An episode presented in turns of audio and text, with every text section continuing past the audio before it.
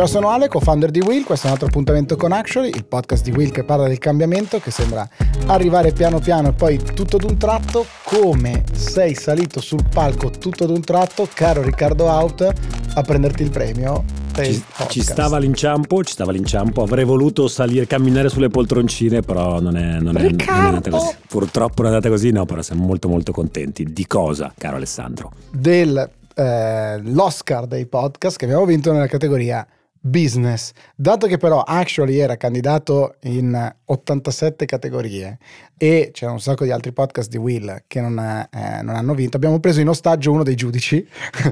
È qui da sabato sera. Esatto, adesso potete liberargli, eh, togliergli il bavaglio. Ciao Valerio Bassan. Ciao, ciao. esatto. Scusa, non respiravo. Bene, ti daremo anche del cibo a un certo Grazie. punto.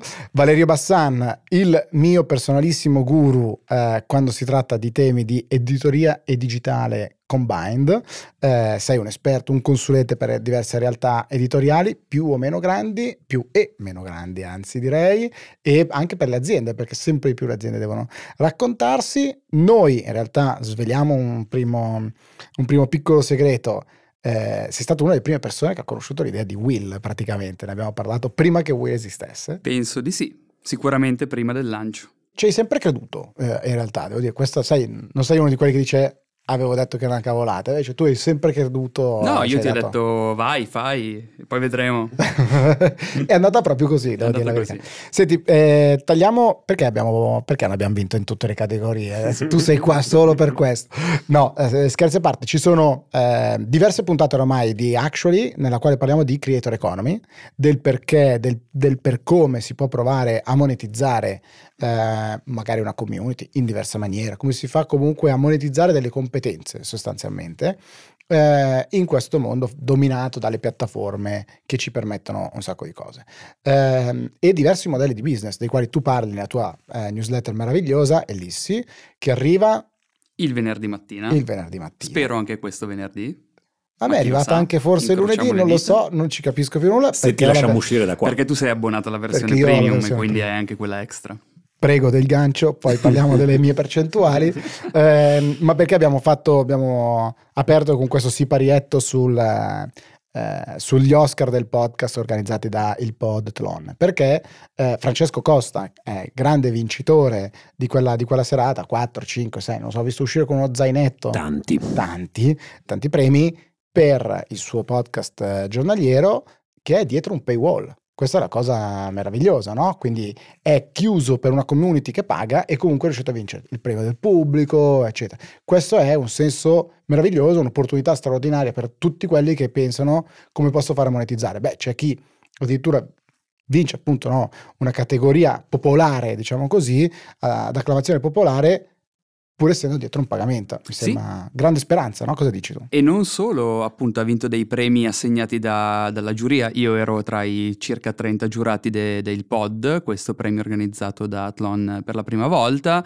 eh, ma appunto ha vinto il premio del pubblico, se non sbaglio 42-43 mila voti, il che ci fa sicuramente, come dire, pensare che intanto hanno votato moltissimi degli abbonati del post, eh, tra, questi, tra questi 42 mila, perché se non lo ascoltassero credo che difficilmente lo avrebbero, lo avrebbero votato privato e come dici tu Ale è dietro paywall, quindi la cosa interessante è che, come dire, eh, la restrizione a un accesso comunque non ha inficiato la popolarità eh, di un podcast. Questo ovviamente ci scatena e mi scatena diversi ragionamenti. Per esempio, se questo podcast non fosse dietro a un paywall, che cosa sarebbe?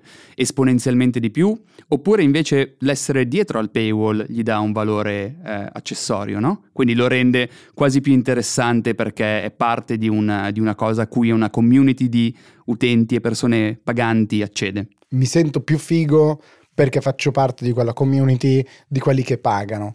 Eh, e qua eh, il nostro eh, editor in chief, Francesco Zaffarano, spunta idealmente a, eh, a, dire, ve lo dico sempre, la differenza fra subscription e membership, no? quindi tra chi sottoscrive un abbonamento e chi invece di fatto paga per essere parte di un qualcosa, eh, che è anche questo un, una differenza, diciamo così, un bivio che può sembrare di lana caprina, può sembrare per soli addetti ai lavori, ma non lo è e credo che sia particolarmente affascinante. No? Ha in realtà un impatto molto grosso sul per, percepito del fruitore dell'informazione, di chi fruisce, chi accede all'informazione chiaramente, perché il paywall restringe l'accesso. La membership in teoria ti chiede di sostenere un progetto giornalistico, quindi è molto più legata a degli ideali, è molto più legata a una missione alta. Eh, quello che fa il Post mm, e soprattutto quello che fa il Guardian, che direi è il più grande esempio di membership che abbiamo davanti agli occhi in Europa e non solo, è quello di posizionarsi su alcuni valori ed identificarsi con la propria community. Il paywall viceversa ha delle componenti della membership e qui forse la questione si fa un po' più di lana caprina o comunque è difficile da discernere, no? Perché comunque anche chi ha un paywall tende a dire eh, chi mi paga fa parte della mia community, accede a delle cose, può farmi delle domande, può magari proporre e finanziare delle idee, oppure può partecipare a degli eventi. Quindi, tutto sommato, se vogliamo, come dire, porre una distinzione netta tra cosa è membership e cosa è paywall, idealmente ce l'abbiamo, a livello poi di attuazione pratica svanisce un pochino. Anche il post, che ha un modello di membership, tutti i contenuti del sito continuano a essere gratuiti, però per esempio inizia a avere delle newsletter e dei podcast, tutti i podcast in realtà, che sono a pagamento. Quindi che cosa è paywall e che cosa è membership forse, come dire, è un po' più difficile definirlo andando avanti. Sempre più scivoloso, ma devo dire adesso mi, mm, come spesso mi capita, eh, per, per, farmi intelligente mi rifaccio una cosa che hai scritto tu settimana scorsa eh, su, su Ellissi, una riflessione che hai fatto appunto su eh, diciamo, l'effetto positivo da una parte del paywall per quanto riguarda il futuro del mondo dell'informazione e dall'altra però anche in qualche modo una componente patologica di, di, di, di questo, questo, fenomeno eh, che è diciamo la, se vogliamo un aspetto un po' escludente in termini culturali, cioè se noi guardiamo i numeri dall'esterno che cosa sta succedendo, i numeri o anche la qualità dell'informazione dall'esterno, cosa succede? Che eh, è sempre più diffuso diciamo un contenuto eh, di qualità più bassa, sostanzialmente accessibile a tutti, e dall'altra parte invece dietro al paywall eh, si nasconde la qualità, qualità accessibile solo a chi sta dentro questo cerchio, quelli da fuori vedono una cosa diciamo di scarsa qualità, immagino alle colonie di destra i tanti progetti editoriali italiani, e quindi a quel punto dicono: Ma sai che c'è? È tutta spazzatura, se no quella, quella vulgata tremenda, diciamo, eh, che vuole che il mondo dell'informazione oggi sia un mondo eh, brutto e eh, con poca, con poca qualità. Ecco, mm, Costa come, come, si inserisce diciamo anche dentro questo discorso? Praticamente è inside Costa's mind questa puntata.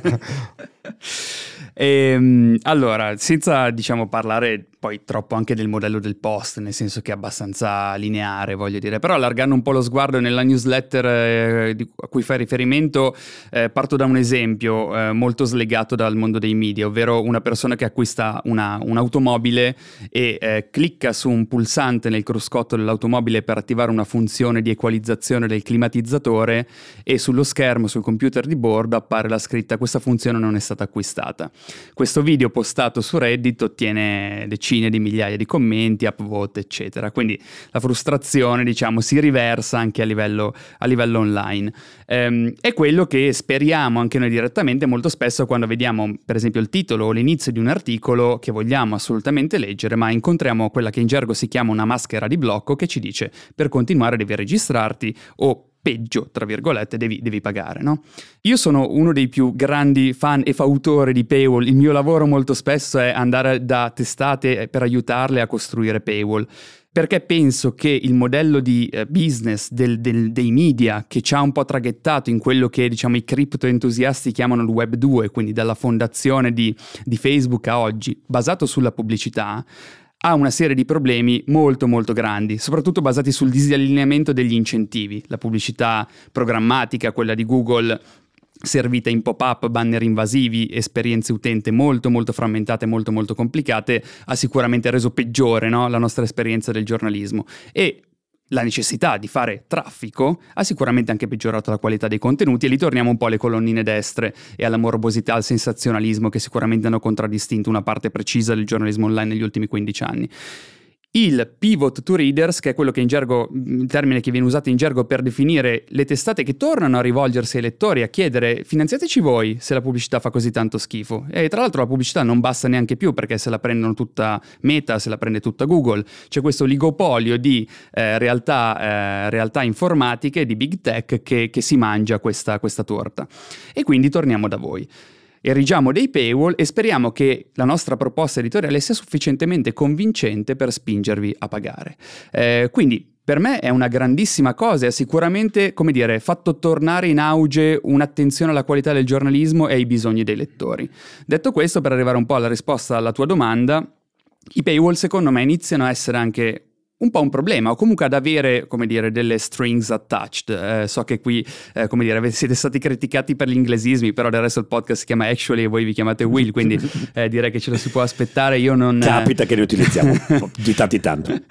Eh, e, queste, e queste, queste, stringhe attaccate sono in realtà, eh, come dire, legate a, a, una serie di problemi. Eh, quello che dicevi appunto prima, forse dicevi tu Ale, era legato proprio all'accesso all'informazione.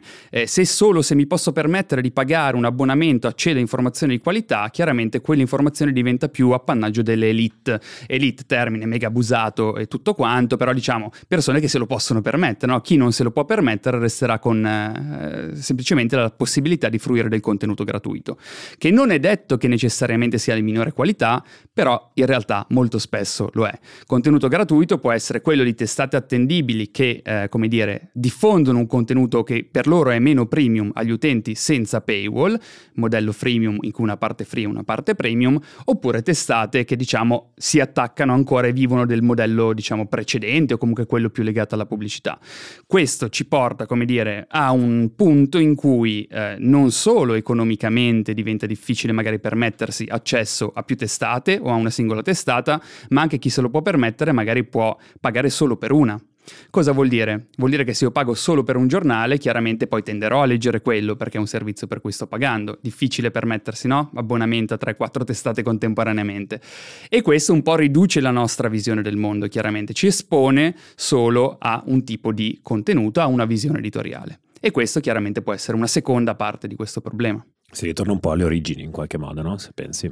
Sì, la cosa che eh, secondo me è importante da sottolineare è che tutto questo argomento, questa discussione non è eh, materia esclusiva di Valerio Bassan e dei suoi amici e colleghi, cioè non è una discussione su come fare più soldi in un determinato settore industriale, che sarebbe a quel punto una discussione limitata. Primo far tutti perché questo settore industriale è un settore industriale con enorme valenza pubblica e questo poi porta a effetti nella politica, quindi nel chi ci governa, nel dibattito che abbiamo, nelle cose nelle quali ci chiudiamo e quelle in cui i miei figli e pronipoti studieranno sulla storia delle relazioni internazionali dal 1915 al 3000 qualcosa. Ecco, eh, questo secondo me è un aspetto fondamentale da, da, spiegare. L'altro giorno mi è capitato di essere a un convegno di, dei giovani di Confindustria di Brescia, quali va il merito di aver organizzato un evento contro le fake news, diciamo così, e alcune domande erano, ah, ma come fate a evitare le fake news?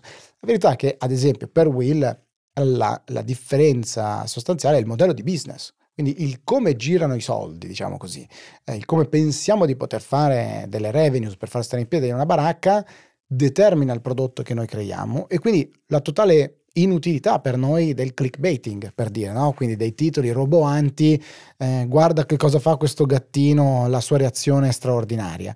Ecco, per questo è importante capire il modello di business di una realtà editoriale, qualunque essa sia di qualunque sua dimensione, perché poi ne influenza la qualità del dibattito pubblico, perché ovviamente adesso ho fatto l'esempio del gattino, ma potrebbe benissimo essere, guarda Boris Johnson, eh, che cosa ha combinato, grande imbarazzo per Boris Johnson, poi guardi il video e dici, qual è che arriva il momento dell'imbarazzo? Non è successo niente in questi 30 secondi video che ho visto, però c'è un pre-roll, un mid-roll e un video alla fine, in mezzo a 8 pop-up e qualcuno ha provato a guadagnare qualche centesimo di euro sulla mia, sulla mia visita. Quindi la cosa secondo me interessante per, per, per chi ascolta Actually, che, come dire, per me è interessante provare a comunicare a chi ascolta Actually è che tutte queste puntate dedicate alla creator economy sono anche uno strumento di comprensione di un mondo che cambia sotto i nostri piedi, diciamo così, no? E quindi una valorizzazione delle competenze, ma anche un'analisi dello stato della nostra democrazia potenzialmente di domani mattina, perché è gigantesco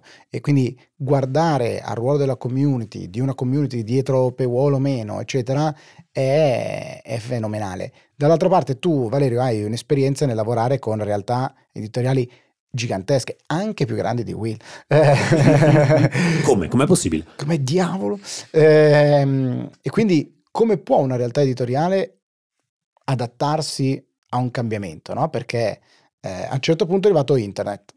Ora, questa cosa è successa da un, po', da un po' di tempo, ma proprio come diciamo in apertura di Action, il cambiamento prima arriva piano piano e poi tutto un tratto hanno detto, oddio, cosa è successo? No? Eh, oggi siamo forse dopo la fase del, oh mio Dio, cosa è successo? E capire effettivamente, passa, arrivata l'onda, il mare si sta ritirando, che cosa lascia, che cosa rimane di stabile. Non, non facile girare una struttura così grande come sono molti editori, no? e, e si rivolgono tutti a te, quindi come Guarda, fai? Cosa gli dici? non è vero. Ehm, c'è solo una cosa che io scriverei su un muro in una redazione, in un'azienda ovunque, che è allineamento degli incentivi. Se i tuoi incentivi sono allineati con quelli dei tuoi potenziali clienti, lettori, chiamiamoli come li vogliamo, fine. Quello è l'importante. Cosa significa? Il Web 2 è fondato sul disallineamento degli incentivi. La pubblicità non fa nessun favore, nessun gioco, nonostante la promessa iniziale di essere perfettamente personalizzata, targetizzata, ti offro gli sconti sui prodotti che esattamente vuoi. Sappiamo che non è mai andata così, no? Anzi, ha causato tutte le cose di cui parlavamo prima. Viceversa, allinearsi agli incentivi, secondo me, soprattutto in un momento in cui c'è una forza trainante molto forte come quella della creator economy e che è stata disallineata a livello di incentivi per tanti anni perché noi abbiamo prodotto sui social senza avere niente in cambio. Ora le piattaforme stanno dando strumenti di monetizzazione perché hanno capito che se non si allineano questi incentivi tu non guadagni niente, smetti di lavorare gratis per me, ti sposti da TikTok a Instagram, da Twitter a Mastodon o dove vuoi, no? E per i giornali è la stessa cosa. Quindi la fase 1 secondo me è ascolto, cioè quali sono i bisogni, se non hai chiaro quello a chi vuoi parlare, il problema è ovviamente irrisolvibile. Quindi nel mio approccio quasi sempre cerco di portare una parte molto consistente iniziale di eh, diciamo listening. Che cosa vuol dire? Vuol dire survey, vuol dire incontri, vuol dire focus group, vuol dire analisi del mercato. Molte testate, magari non vi sorprenderà più di tanto, non si sono poste tante domande no, nella transizione al digitale. Quello che andava bene prima lo riproponiamo oggi. Il pubblico è cambiato, i canali sono cambiati, il modo di fruizione è cambiato, quindi cambia anche la domanda e se cambia la domanda e tu non la intercetti, e questo vale per media company ma vale per aziende di qualsiasi tipo, secondo me in qualsiasi mercato se hai in chiaro come allineare i tuoi incentivi verso un fare stare meglio la persona a cui ti rivolgi, più facilmente verrà da te per pagarti, per comprare un prodotto, per entrare nella tua community. Posso entrare su una, mm, una, riflessione che facevi, cioè, sei partito abbastanza dritto sul tema della pubblicità. L'altro giorno sentivo, mm, è un, è un, po' di tempo che mi, che mi, interrogo in realtà sul ruolo della pubblicità. Eh, adesso farò uno spot pubblicitario per la pubblicità. Ok, metaverso. Abbiamo un cingolino per, meta, per, per, per le meta discussioni. Ehm, la pubblicità, secondo me, nello spazio digitale è stato e tuttora oggi è uno degli strumenti di più straordinaria democratizzazione dell'informazione di sempre. Certo. Cioè, Bravo, anche io posso dire, anch'io capisco che stavi oversemplificando probabilmente. Sì, sì, ma concordo. Sono più un concordo. fan della pubblicità di quello che traspariva, no? Da, ci sono, e poi natu- naturalmente ci sono modi e modi. Adesso tu dicevi prima anche il gattino o, o, o, la, o la, scemata su eh, Boris Johnson è in qualche modo quello è una eh, diciamo derivazione eh, sbagliata del, del, modo di fare business attraverso un modello pubblicitario perché ti porto lì, porti click, so Però quello è il contrario, scusatemi, se posso solo... Vai. Cioè lì uso il gattino per portarti eh, sul mio sito dove c'è un altro momento di, di pubblicità e va bene, ti becchi 200 blocchi in mezzo eh, che sono andati all'asta in qualche maniera iperveloce e vedi esattamente il tavolo su Amazon che stavi guardando un secondo prima e dici, eh, ho appena guardato. Eh, però quella è un'altra cosa rispetto al farmi vedere un contenuto che probabilmente mi piace, è un contenuto no, che, che la, credo che ci sia veramente un valore nella pubblicità, cioè l'advertising is king eh, o advertising is content and content is king, secondo me ha un senso. Scusami, ti ho interrotto. No, no, no, e, e arrivavo qua al tema, secondo me, molto moderno dell'advertising is content.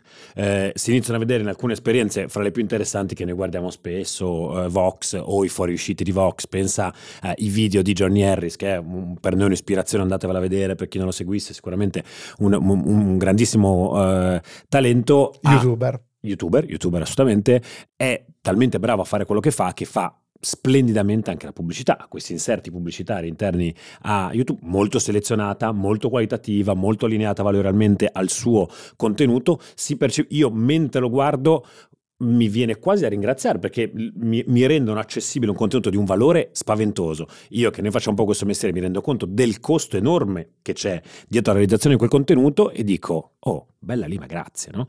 E quindi questo mi rendo conto che ci siano più derivazioni, ma vedo che questa, la parte di advertising is content e quality advertising is content, la, la, la pubblicità qualitativa è, eh, diciamo, anzi è king, eh, potrebbe, potrebbe, diventare re, secondo me è super, super, super eh, prezioso in questo momento, bisogna guardarlo con maggiore attenzione. Assolutamente, no, ma infatti hai fatto bene a fare questa osservazione, perché non voglio neanche suonare come quello che dici o pagate o niente, in realtà evidenziare questi problemi è parte del processo. Come dici tu, è giustissimo, la pubblicità è una forza di democratizzazione dell'accesso fantastica che non possiamo perdere. Il punto qual è? Che come è stata fatta la pubblicità, quella roba lì dobbiamo perdere.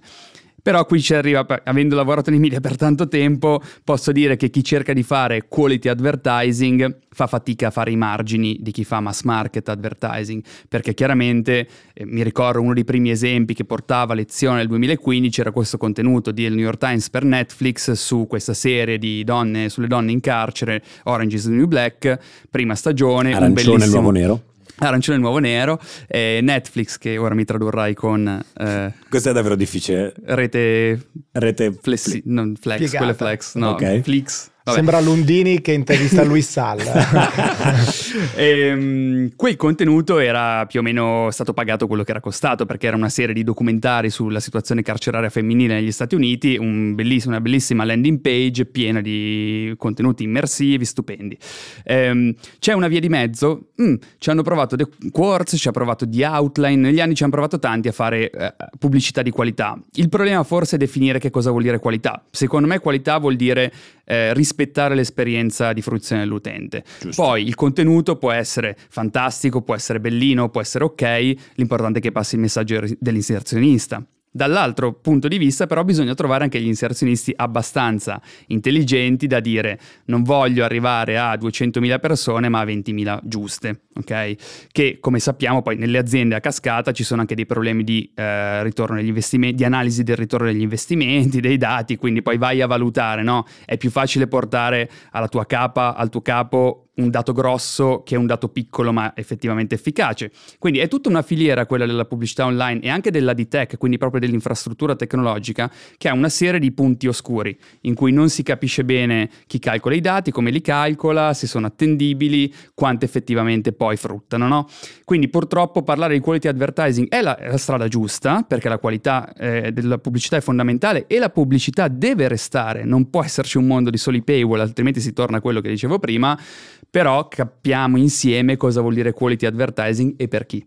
Probabilmente lo sarà anche in negativo, mi verrebbe da dire, cioè se dall'altra parte ha molto più senso eh, buttare un banner schifoso su un sito e comunque mi costa poco e ha un buon ritorno, allora non abbandonerò mai quella versione per fare quality advertising. Se quel vecchio modo di fare pubblicità, diciamo così, magari incominciano a non dare gli stessi rendimenti, allora sono più intenzionato a fare della, dei contenuti di qualità. C'è anche un enorme cambiamento, secondo me, valoriale, ad esempio, delle aziende che sempre più dicono non è inutile che io provi a vendere il mio prodotto, devo vendere i miei valori, devo convincere là fuori che io credo in queste cose, che io mi batterò per questi temi, quindi facciamo dei contenuti che il mio prodotto non si vede. Allora diventano media company, ogni azienda diventa una media company e la, la, pubblicità dove va a finire è l'altra sfida di, di domani mattina, no? Quindi quello credo che sia ancora più, più affascinante. Non abbiamo capito perché abbiamo perso, eh, Riccardo. No. Eh, noi alla fine, dai, ancora una volta, diamoci una pacca sulle spalle. Siamo molto contenti chapeau. del eh, chapeau, di qualcuno del nostro, del nostro premio. Ci, ci lavoriamo tanto. Valerio, potremmo parlare per altri 15 episodi. Se ogni tanto ci vieni a trovare, ci fai felici. Passerò da qui. Grazie, Grazie. mille. Ciao. Ciao, Ciao alla prossima.